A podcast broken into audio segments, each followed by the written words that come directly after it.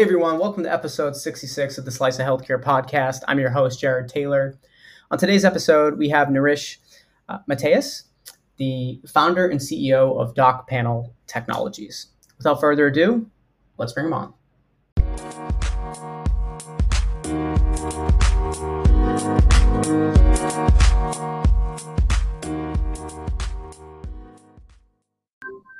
Thanks so much for joining me on the Slice of Healthcare podcast. How are you today?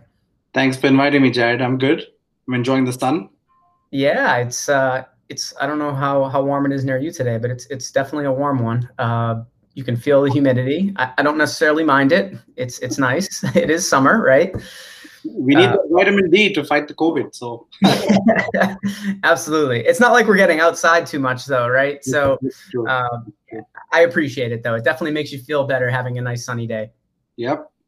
Well, I'm really excited to have you on the podcast to one, learn more about your background, kind of how you got to where you are today, and then dive into Doc Panel a little bit more. Started learning about the company a few weeks ago. You and I have talked already, and I know the audience would love to learn more about all the things that you guys are doing, how how things work, and kind of what the future looks like heading into the second half of 2020.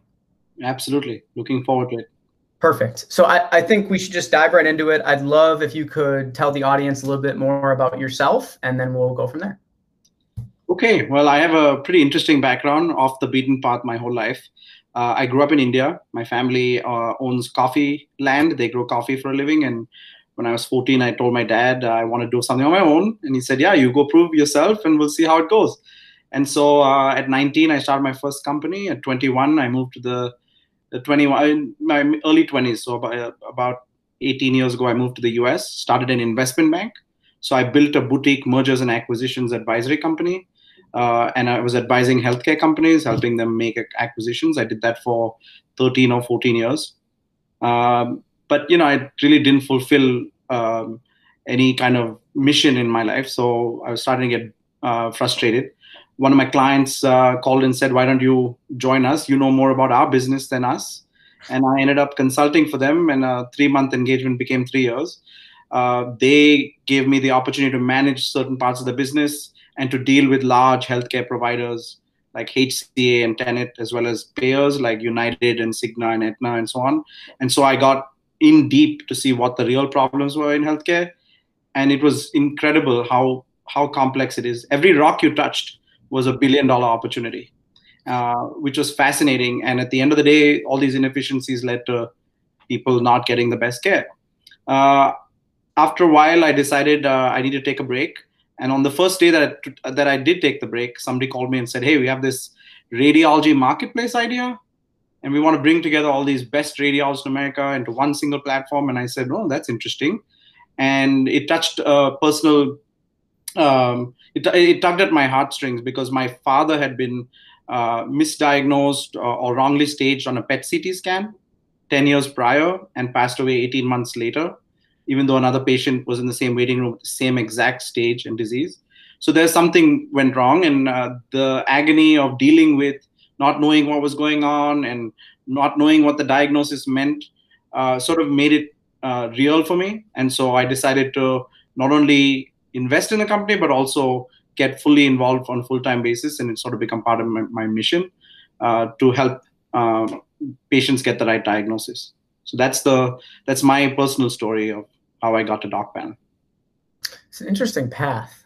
Uh, what what was it originally? This I, I haven't asked this too much, but I, I kind of want to for people that came from another country uh, into the United States. What was it initially that really drew you into wanting to come over here?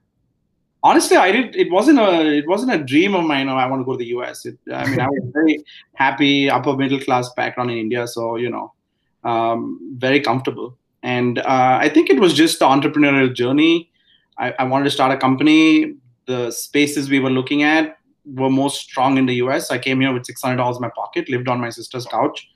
And, uh, you know, even though it was the early 2000s, people didn't ask me where I was from or what was my accent or where I went to school. They said, "What can you do for me?" And I, you know, eventually got comfortable with that, and I figured there's so many opportunities. So it's sort of the what kept me here is more important than what brought me here. What brought me here was a business trip. What kept me here was the spirit of entrepreneurship, the equality you felt when you went into a meeting. Nobody really cared.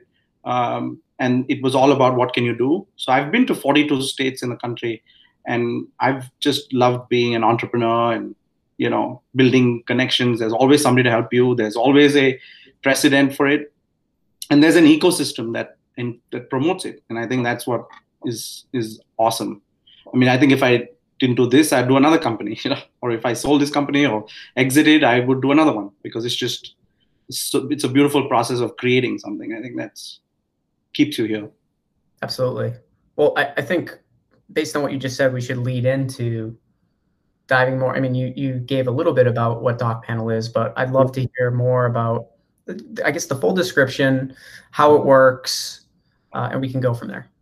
Okay, so Doc Panel was uh, an idea on a napkin in, in the summer of 2016. Um, and the whole concept was we wanted to create a marketplace for specialty radiologists. Uh, the hypothesis is that uh, the diagnosis is the starting point of care. And most times, diagnosis starts with a scan, an ultrasound, an X ray, an MRI, or a CT, and then gets more complicated. Uh, and what we found that uh, people's uh, uh, care and well-being were directly impacted by the inability to get the right diagnosis. The inability to get the right diagnosis is caused by a series of fundamental issues in the industry. You have radiologists that read cases, and there's 40,000 of them in the US, and it's hyper specialized. So, a person who reads your elbow cannot read a breast mammogram. A person who reads your brain doesn't read your gallbladder or your kidney. And so, we have in the US a highly growing fragmentation of specialization. There are 14 specialties, umpteen number of subspecialties. And each specialty has, is unique and requires a certain focus and dedication. And what we saw was your ability to get that specialist was directly impacted by where you went and got your scan. So I live two blocks from NYU, and there's 70 radiologists there doing research. But if I drove two miles up to Spanish Harlem, there's two radiologists reading everything they yeah, and so the quality of diagnosis changes based on your care setting and on a whole host of factors. So what we said is let's bring together specialists. Every radiologist on doc panel is fellowship trained. Uh, let's bring together current and former academics who have a lifetime of work in a special area, and then let's make them available to whoever needs them. So that was the fundamental hypothesis of what we decided to do. And the reason it's called doc panel is you can create your own panel of specialists when you need it and then you can expand from the diagnosis to the care. Uh, so phase one was creating the network of radiologists. Uh, today we have 400 radiologists around the country. So we went live in at the end of 17, early 18, um, and in a relatively short span of time, we can cover any type of case in any specialty in any state in America. That's how big the network is, and we've found the leading experts in every area, every disease that you can access easily. Interesting. Interesting. I like the name too. I always like when the names make sense. I remember we were going through a naming process on the on the block health side of things. Some of the initial names were absolutely ridiculous, right? We are looking at Greek mythology, like like what everyone kind of does, and it, it's always nice when the name uh, the name makes sense and, and works well with your business. Uh, the the name of Doc Panel as actually wasn't the original name. We changed the name a year in and it was funny we were the old name didn't make sense it wasn't connecting so we we looked around we found a, an agency that went through a naming process which by the way if you haven't done if you haven't worked with a branding agency it's just one of the most amazing processes. Because they ask you these abstract questions that takes you two days to like just figure out what the question is. Uh, but then they gave us all these names and doc panel sort of just made sense. And it scored yeah. 78% positive rating when we did the survey of like you know likability relatability and all that. Interesting. That's cool. Yeah i haven't haven't engaged with a, a branding firm yet. Um, we did for our logo we did a contest. Mm-hmm. where we put it out and then all these graphic designers created a logo for us based on our like spec. And and then they voted on people voted on it and that was the one we selected. So we've gone through that type of process but uh, that that's interesting. We'll have to we'll have to check that out at some point. Especially for like individual like offerings. That's something we've been looking at now right what are you going to name this certain product type underneath the overall company um, yeah yeah i mean if you think about what we are doing right we are providing peace of mind to different audiences whether it's a patient who's getting a second opinion or a medical practice who doesn't have a radiologist of that specialty, we're offering peace of mind. So, regardless of what brand we selected, we still had to build identity around the brand of credibility, of knowledge, or whatever. So, it was not just the name, it was kind of the overall persona of the company that we had to create from scratch, yeah. which, which has been interesting. It's actually been a really good journey. What what did things look like, I guess, before you like when we last talked, you were telling me about how things have been super busy lately, um, yep. and in talks with a lot of people. Um, can you kind of give us the the viewpoint? Obviously, things things changed due to COVID. Um, what what has changed in the sense that like your focus like you, you said you're busy uh, what what have you been really busy on is it building these relationships so we went through uh, a bit of a hyper growth phase from commercial live in March of 18 to January of 2020. Uh, we launched two lines of business a B2C business and a B2B business. B2B is all hospitals, imaging centers, medical practices. The B2B side just caught on fire, and we ended up going from zero to 115 customers in under 18 months. It just, we were just, we were just onboarding clients, you know, left and right. Um, and then it became more about managing the clients, making sure that they got the right radiologists they needed for their cases and IT connectivity and security. And we, I think we clocked 700% CAGR in the first three years. So just nuts. Uh, on the B2C side, we launched not just in the US, but globally. And we had patients from 35 countries getting second opinions. So ours was all about managing growth and creating hyper verticals within healthcare. Um, so pre-COVID, we were, you know, rocket ship. Um, and the growth looked like it was going to continue. But what COVID did was people are not going to the hospital, they're not going to the doctor, they're not going to get a elective procedure or a scan. So there's an artificial depression in terms of the current volume. But what COVID did was it opened up the possibility for these practices to say, why do we need a $500,000 a year radiologist that's sitting in the office? We can have five or six to supplement my staff internally. So let the staff do the existing radiologists do what they're doing, but then let's get all these specialty radiologists on demand. And so we actually saw a huge influx in demand in the last three months.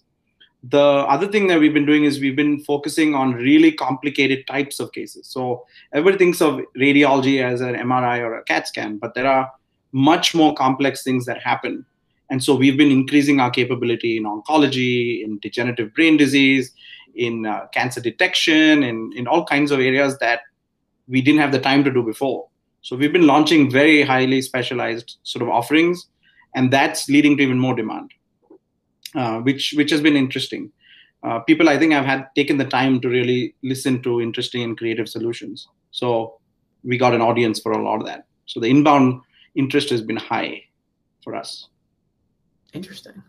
Cool. Yeah. No, I can I can see that. Uh, it's it, what I've noticed the most uh, about COVID is it's gotten these large health systems and even smaller healthcare organizations to start thinking about uh, their cost much differently. Like where they might have not outsourced something before, they're starting to look at it, right? So it yeah. seems like that's been um, something that's also that that will positively impact your business moving forward. It, yeah. Yeah, I mean, we're just a platform that takes the specialists and connects them to the practice and then creates the the clinical workflow in the middle to make it all happen. So, you know, the idea that they can do it uh, sort of just a lot of people we were talking to a year ago, two years ago, called us back. And they're like, oh, now it makes sense. Yeah. So it's it's been fun. It's been fun. We also spent a lot of time on uh, growing the team, changing out you know skill sets, clinic, a lot of clinical resources. So that's added a different flavor as well. What's next heading into the second half of 2020?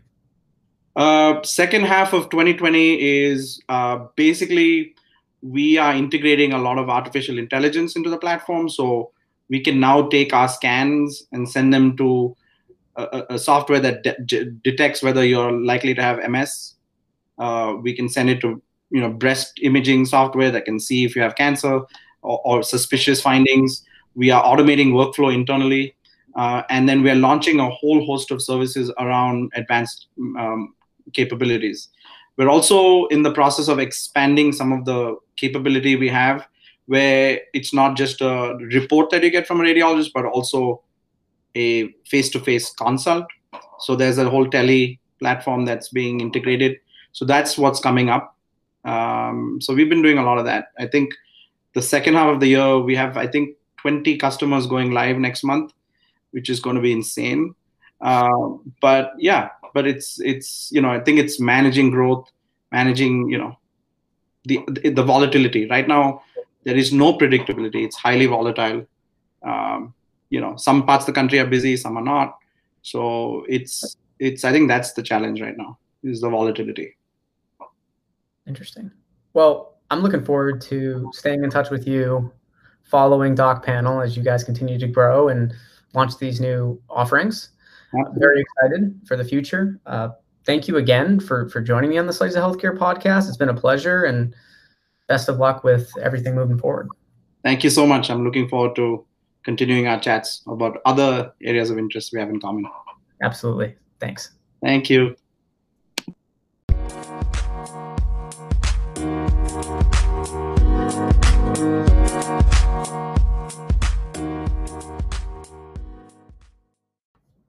Hey everyone, I wanted to give a quick shout out to our sponsor, Block Health. Block Health is building the ecosystem of healthcare solutions and services to power the future of healthcare. Through Block Health, healthcare professionals and organizations can use their credentialing data for more. They can use the platform to store their credentialing and licensing related documents, fill out a smart common application that can be used to order multiple different services like provider enrollment, state license registration, state license renewals, and much more. To learn more about Block Health, please go to www blockhealth.com.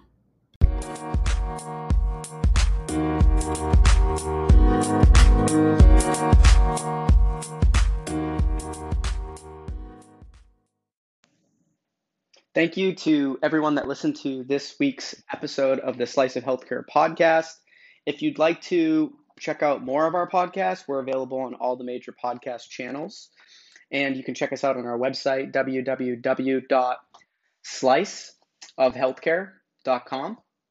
And that'll have all of our past guests on there. Uh, you can see our sponsors and you can learn more about actually becoming a guest. Thanks and look forward to another episode next week.